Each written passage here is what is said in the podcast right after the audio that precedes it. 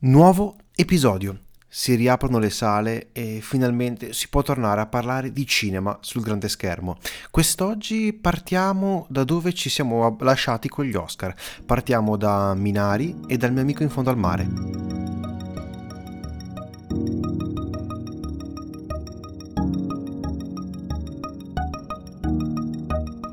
Direi di partire da uno dei film che più mi ha incuriosito, eh, sin da quando era stato annunciato, prodotto dalla 24 e da Brad Pitt. Eh, ricordiamoci che la 24 è la stessa che ci ha permesso di vedere sul grande schermo, di vedere al cinema eh, film come tutti quelli dei fratelli Safti e anche quelli che risulta essere poi la casa produttrice di um, Eggers e Aster. Oramai credo che sia una delle case di produzione che, insieme forse alla Blue Mouse, eh, aspetto di più ad ogni film, perché so che continuerà in qualche modo a stupirmi. E devo ammetterci, c'è riuscita anche stavolta, ma prima partiamo però dalla trama, in breve. Siamo negli anni 80 nell'Arkansas e una famiglia eh, coreana decide di trasferirsi in America per cercare fortuna, sfruttando le capacità lavorative del padre e una possibilità nell'acquistare un terreno che sembrerebbe maledetto, dicono. Sembra il trama di un film horror così. che ci starebbe benissimo con i film che gira la 24. E però non è un film horror, è semplicemente un film eh, biografico barra drammatico, però questa parte drammatica non si riesce a vedere ed è un, una cosa positiva secondo me, è un film incredibilmente leggero e semplice che di questa leggerezza e semplicità nasconde al suo interno una, una complessità di, di, argomenti e temi che riescono a scorrere eh, leggermente eh, allo spettatore. E questo secondo me è un grandissimo merito che ha questo film. Eh, diretto da Lee Isaac Chung anche lui regista coreano-americano. In questo film che come detto è un pochino biografico, racconta la sua storia, lui è come se fosse probabilmente il piccolo David. Ed è interessantissimo il suo modo di mettere in scena una regia che è eh, incredibilmente eh, facile, eh, ma nel senso positivo, perché riesce a, per sottrazione, secondo me, andare a eh, semplificare la complessità che poteva risultare da un film comunque che, come detto, racconta tantissime storie. C'è il rapporto della famiglia, c'è il sogno americano, eh, c'è allo tempo stesso eh, tutta l'idea del multiculturalismo eh, americano nell'Arkansas, che è probabilmente anche quelli non più um, conoscitori dell'America sanno che non è un paese propriamente aperto al multiculturalismo, soprattutto negli anni Ottanta, dove la famiglia di David si trasferisce dalla California per avviare che cosa? La coltivazione del terreno. E un grande sogno accompagna il, il padre, che è interpretato da Steven Yeun, bravissimo in questo film, così come ha già dimostrato, ad esempio, in Burning, eh, ad essere veramente uno degli attori più promettenti. Uscito tra l'altro da The Walking Dead, quindi da una serie tv, riesce ad approdare sul grande grande schermo e sono oramai tanti film che dimostra di, di saperci fare e saperci fare veramente molto molto bene. E al tempo stesso c'è questo eh, racconto della fede, della religione, di una comunità e anche della famiglia stessa. Eh, il ruolo probabilmente più interessante, che è anche quello per cui è stato premiato il film agli Oscar, è quello di Yeon Young-jong nel ruolo della nonna. È un ruolo veramente molto interessante che riesce a, a, a, rompere la quarta parete e sin dalla prima volta ti accorgi che questo personaggio, questa attrice ha qualcosa da, da dire e semplicemente attraverso le espressioni perché per lei è difficile parlare inglese e, e questo è qualcosa che mm, mi ha particolarmente colpito. In un film che ricordiamo, nonostante i Golden Globes ritengano eh, straniero, eh, è prettamente americano, prodotto in America e diretto da un regista che comunque si ritiene eh, ed è di diritto americano. Come da te è un film che mantiene e mette le radici in vari argomenti senza, senza appesantirli, riesce a mantenere tutti in equilibrio e per questo riesce a mantenere una semplicità, una leggerezza, come detto te, anche se potremmo andare a sviluppare, a parlare nello specifico di un singolo argomento, quale il, il nucleo della contrapposizione importanza famiglia e lavoro di lui, ossessione di lui, la figura della nonna come da te, il, il, punto di vista del, invece di David che è il eh, bambino, che per me è, piccola parentesi, l'attore è stato, che fa il bambino è sensazionale, mm, riesce a trasmettere un sacco di emozioni.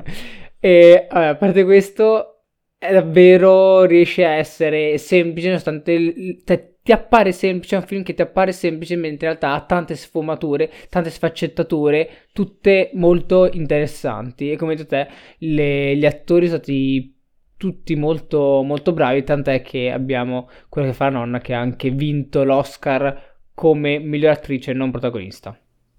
E altro ruolo che mi è particolarmente rimasto impresso è quello di Paul questo... Ah, quello che va con la croce. Sì, è, è completamente estraniato in un mondo tutto suo, ma come viene messo in scena eh, credo che sia il personaggio più interessante di tutti e l'interpretazione di Will Patton è, è veramente incredibile, qualcosa che merita di essere vista sul grande schermo, visto che finalmente hanno riaperto il cinema, eh, chi riesce, nonostante le, le, restrizioni di questo periodo, cercate di andare a vedere questo film in sala, perché merita di essere visto in sala. E aprirei però adesso una parentesi tecnica su qualcosa di cui non ci, sopra, non ci soffermiamo quasi mai, ovvero le musiche, perché la musica riesce ad accompagnare questo senso di leggerezza durante tutto il film e sono composte da Emil Mosseri lui riesce a fare una musica perfettamente intonata con il mood del film. È qualcosa che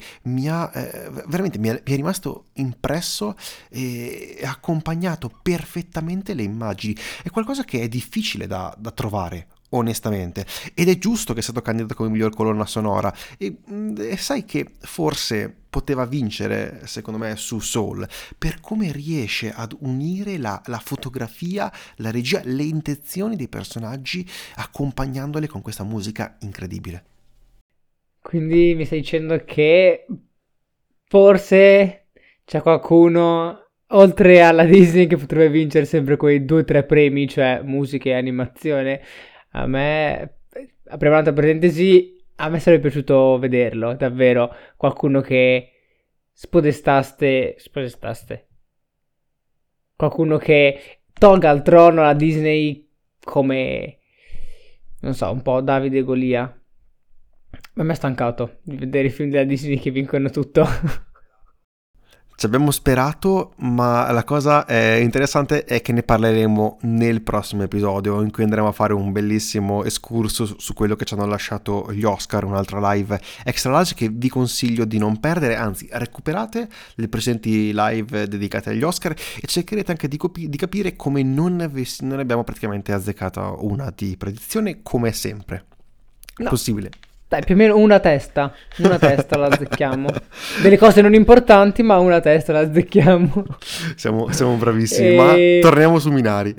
Come ti sembra la fotografia? Allora, esatto, torniamo a questo argomento molto tecnico. La fotografia l'ho trovata molto, molto interessante e soprattutto mi dava la sensazione di essere un po' in questa fattoria, un po' quasi mitizzata, un po' quasi i quadri e quelli e tipo di Monet. Presente che hanno questi sì. colori vividi ma fatti con tutti i, i puntini e quindi avevamo questi eh, verdi, questi gialli, c'erano certe situazioni, tipo alcune immagini iniziali, in cui davvero era idealizzata l'immagine di questa fattoria con questi verdi molto interessanti e questa luce gialla che la pervade.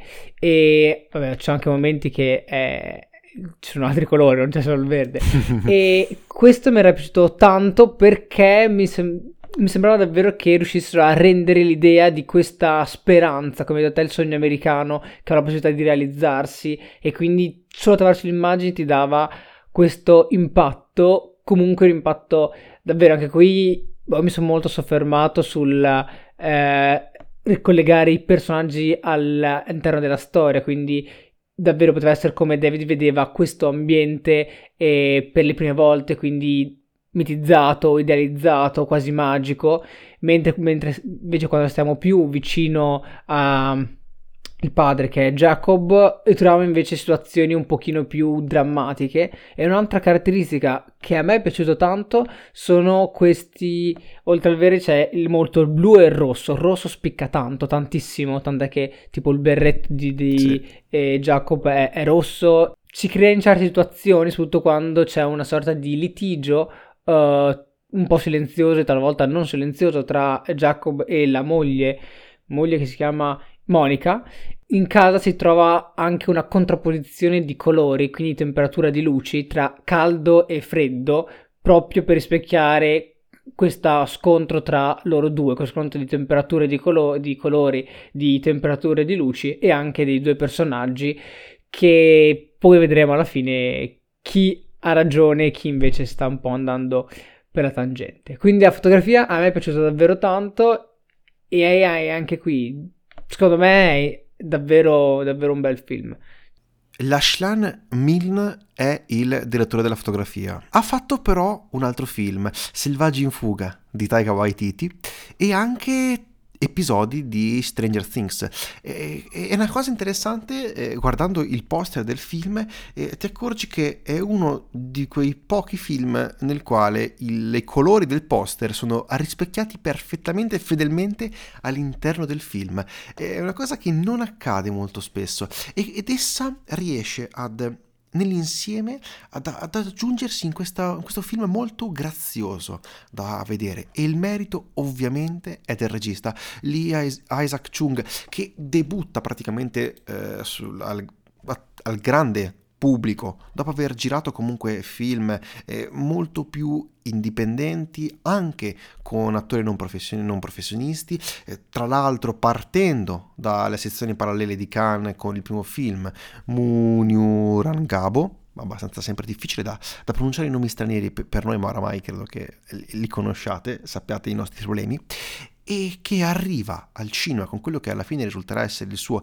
quarto film. Eh, rompendo il cinema, ottenendo sei nomination agli Oscar e secondo me meritava di più di quello che ha raccolto. È un regista che sicuramente ci farà parlare in futuro e ho grandi aspettative su di lui perché è riuscito a girare un film eh, di una complessità tale ma con un equilibrio difficile da trovare in altri autori di questo tempo.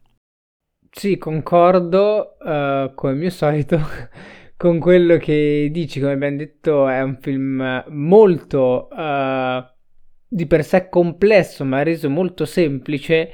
E, e secondo me un vantaggio è che non diventa tipo un melenso o non diventa qualcosa di già visto, ma continua in ogni momento a crearti interesse per i personaggi, per le vicissitudini.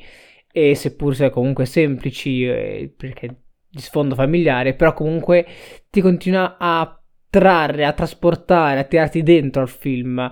E, e questo secondo me è una, è una risorsa estremamente importante e, e davvero capacità degni di nota. Film grazioso, film drammatico, però io ho un pochino di critica, perché eh, questa semplicità, questo riuscire ad mm, eh, risolvere situazioni complesse in maniera eh, molto agile può essere anche un limite di questo film. E m- mi ricordo, e qui risulterò un po' noioso, eh, in particolare per tutta la vicenda, eh, una vicenda di un, par- di un familiare eh, appartenente a questa famiglia, mi ha ricordato per un pochino Amour di Haneke. È un film completamente differente, chiaramente, che però riusciva a mostrare attraverso le inquadrature una forte drammaticità. Ecco, forse in Minari questa drammaticità è assente, cioè non riesce a trasparire eh, come dovrebbe, secondo me. E, essendo molto anche un film d'impatto, sicuramente avrebbe fatto molto molto eh, più effetto. E al tempo stesso, se vogliamo fare un paragone con un, un, film coreano che ha avuto molto successo l'anno scorso, come può essere Parasite, o anche con un film giapponese che ha avuto molto molto successo negli anni precedenti, ovvero un affare di famiglia, ecco, quei film lì riuscivano ad essere, secondo me, molto più incisivi di Minari, che comunque è veramente un ottimo film, ma al tempo stesso mi, mi, fa porre questa critica una volta che lo guardavo, ecco, alla fine è molto molto semplice, molto molto grazioso, ma sentivo che mancava qualcosa. Non so se tu hai provato queste sensazioni. Abbastanza sì, effettivamente mettendo in paragone con film e diciamo con impatto maggiore, con un senso, se vogliamo dire, più autoriale, più registico, comunque film quasi che parlano di, una, di uno spessore, di un'importanza, di un'importanza maggiore soltanto per forse l'idea registica e lo sviluppo e messa a paragone e Minari un po' è in deficit, un po' perde. Secondo me comunque bellissimo, però rispetto ai, ai nomi che hai fatto te, per ovvi motivi non riesce a reggere il confronto. Se proprio vogliamo fare un confronto.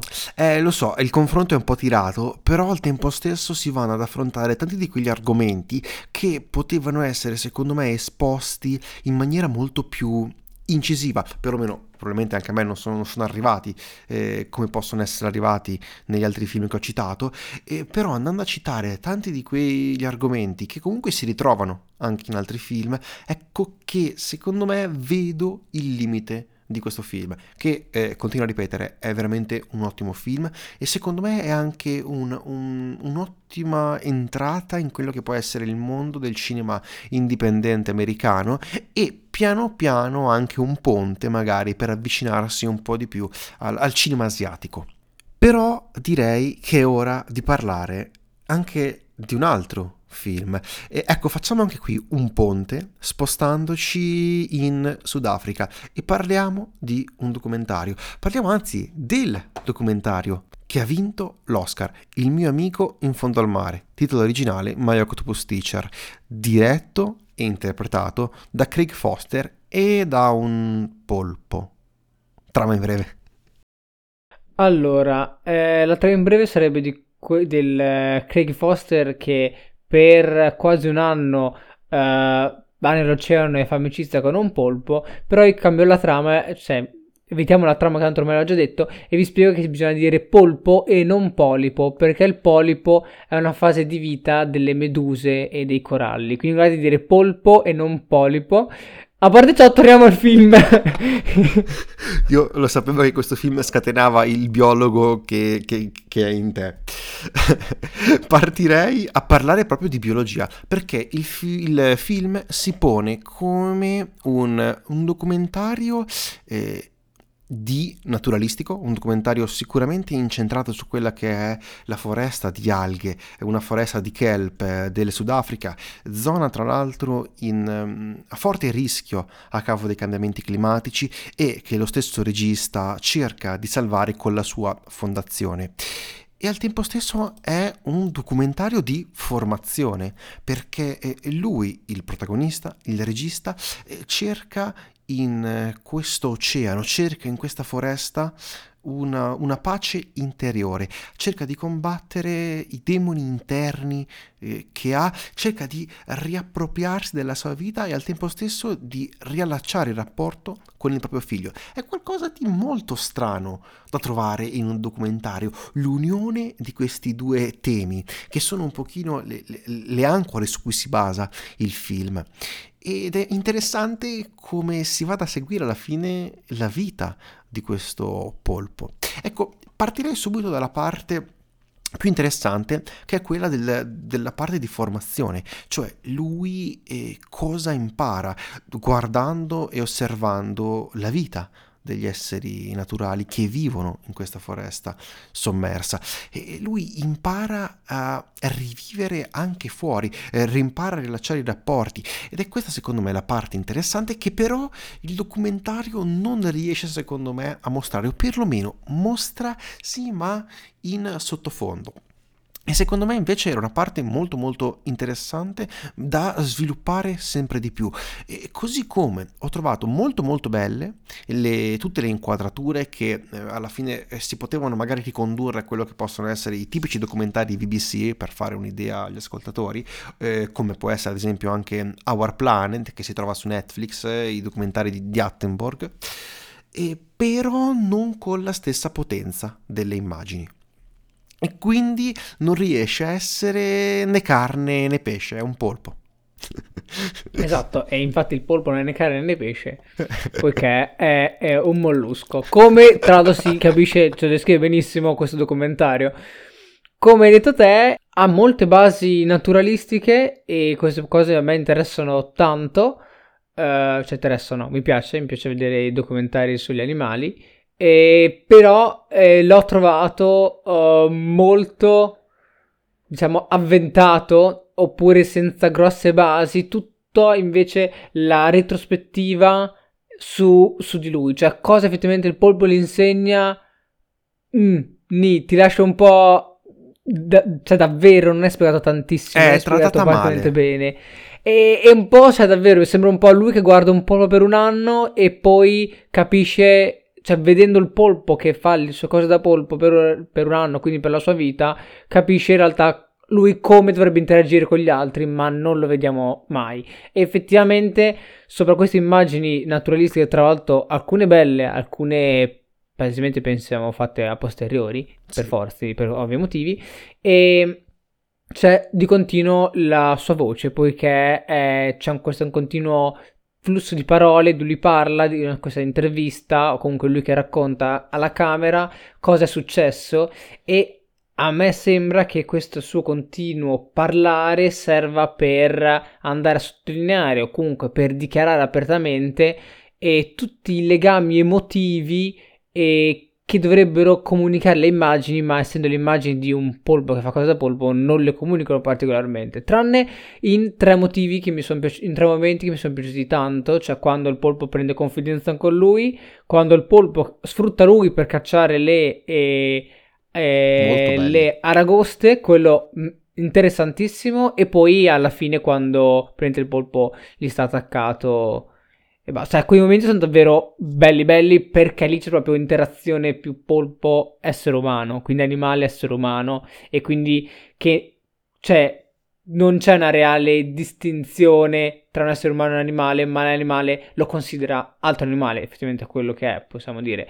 Il resto delle parti è tra interessante, tra molto allungato, cioè allungano questo brodo di polpo, no, allungano questo brodo non di polpo tanto. Cioè, dura tipo un'ora e mezza. ok. Un eh, po' sì. la senti. È vero, il tempo purtroppo non è adatto a questo documentario. Eh, poteva essere secondo me più adatto a un episodio documentaristico, quindi 55-45 minuti eh, di durata sulla quale il regista ha sempre lavorato anche nei suoi precedenti lavori eh, come documentarista, perché lui, così come la moglie, sono dei documentaristi del Sudafrica. Ed è questo secondo me un grande limite, si vede che molte volte vengono inserite inquadrature, scene, e lo stesso momento in cui lui viene intervistato e viene mostrato è per allungare il brodo. E secondo me è un po' tirata come cosa, perché non sei Werner Herzog. Ok, lui se lo può permettere, può permettersi anche di fare il voice over con il suo incredibile inglese con accento tedesco, perché è Werner Herzog, ma ancora Craig Foster ne ha di strada da fare per poter diventare uno dei migliori registi usciti dalla, dalla Germania. Detto questo, il film l'ho trovato comunque carino e gradevole, molto, molto interessante e bello da vedere perché alla fine il rapporto che si crea tra questo essere umano e questo mollusco è qualcosa di veramente inusuale, qualcosa che non si era mai visto e secondo me è ciò che ha fatto veramente vincere il documentario. E che adesso vorrei aprire anche una parentesi non è a livello secondo me di Collective.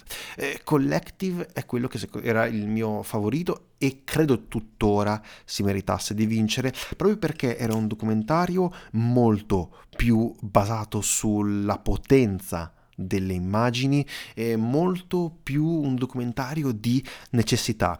Questo alla fine risulta quasi essere ok, vi presento il mio amico, ho fatto amicizia con un polpo che mm, a una certa inizia anche un pochino a, a, a, stancare per quello che risulti essere un documentario, per quanto sia innovativa come idea, però credo che sia il limite. Ecco, non vorrei rivederlo in altri documentari, questa, questa ricerca del rapporto tra essere umano e animale, come viene rappresentato in questo documentario. Sì, in altri documentari come The Collective, che anche secondo me è molto bello ne abbiamo parlato in, un precedente episodio. E Collective, come detto te, è più di necessità, cioè c'è davvero necessità di raccontare qualcosa, mentre in questo qui, come ho detto, vai a seguire lui che fa amicizia con questo polpo e la forza, secondo me, di questo film è davvero la semplicità di questo rapporto che si va a creare però te lo vuol fare un po' passare come davvero qualcosa che a lui gli ha cambiato la vita, che io non lo metto in dubbio che gli ha cambiato la vita, però fa, l'unici, l'unici, l'unica comunicazione che lui sfrutta per farci capire ciò, questo suo cambiamento, è la parola e, quest- e dato che parla per tutto il tempo, funziona poco. Per questo, secondo me, mm, non, non, non regge tantissimo come te, non regge il tempo e sì, secondo me forse ha vinto l'Oscar solo per questa semplicità, questa sincerità del rapporto tra loro due. Però, boh, finisce lì davvero. Un'altra cosa che mi interessa tantissimo eh, sono i, quei cacciatori in Africa che seguono le tracce. Io, io, voglio vedere un documentario su di loro. Eh, l'ha fatto, l'ha fatto. Se vuoi puoi recuperarlo. E poi... È uguale, è, è lui che fa amicizia per un anno con questi cacciatori. Molto probabilmente sì. E più che altro è interessante come il documentario sia girato veramente poco dopo quel, quel, quel, documentario del 2010 all'incirca, perché il, questo documentario è in produzione da circa dieci anni, il che mi fa pensare che lui per un anno ha seguito la, la vita del polpo e dopo sono state fatte tantissime operazioni di post produzione e quindi mi viene da pensare che tutte le inquadrature in cui non ci sia animale siano state fatte in maniera successiva, siano state fatte successivamente. E questo va un po' a rompere la magia, se ci pensiamo. potrebbe anche essere che alcune immagini che non c'è quello stesso identico polpo, ma comunque eh, un polpo sì. comune, siano state rifatte con un altro polpo. Polpo per polpo. Eh, polpo per polpo. c'è di lingua. E, ehm, è troppo semplice, iniziamo a essere un po' cinici con questo film. Eh, però è veramente carino. Cioè, secondo me, a chi piacciono i documentari, a chi piace il rapporto dell'uomo e della natura, questo è un documentario da vedere. E col fatto anche che comunque sia su Netflix, ottimo per questi documentari poter avere una distribuzione eh, così ampia, eh, anche se non è arrivato in sala, qualsiasi persona può recuperarlo, anzi deve recuperarlo, perché veramente alla fine è bello, poi noi ovviamente siamo un pochino cinici, eh, ma va visto, va sicuramente visto, in particolare come detto se siete amanti di tutta la serie di documentari come Our Planet. E adesso però mi voglio ricollegare a quello che avevo detto precedentemente. Non sai se questo polpo ha cambiato la vita? Io credo che gli abbia cambiato la vita, soprattutto dopo aver vinto l'Oscar come miglior documentario, qualcosa che è molto difficile da ottenere. Come detto però non è il miglior documentario dell'anno e posso aprire una parentesi? Me la fai aprire la parentesi Auri? Vai, vai, apri tu sai già di cosa voglio parlare. Perché, sì, diamine, sì. perché diamine ha vinto e non hanno nemmeno nominato City Hall. Io sono arrabbiatissimo, sto spaccando il tavolo, sto spaccando in questo caso. Cioè, va bene la storia del polpo, va bene il rapporto, ma eh, dall'altra parte abbiamo documentari che secondo me meritavano molto di più di vincere gli Oscar. ma queste le teniamo, diciamo, queste, um, per il prossimo episodio eh, che dove potremo parlare in maniera molto più approfondita e anche in maniera molto più stupida. Già oggi ci, sul finale ci stiamo mostrando per quello che realmente siamo. Direi però di chiudere qui l'episodio di quest'oggi. Che bello essere tornati al cinema. Eh, io andrò a, a, vedere anche Nomadland questa settimana. Non so se tu andrai. Sì, se riesco anch'io, se riesco con i vari impegni sui set Speriamo bene, speriamo perché sembra veramente uno di quei film da guardare in sala. E poi arriverà, come avrete intuito, un episodio a riguardo.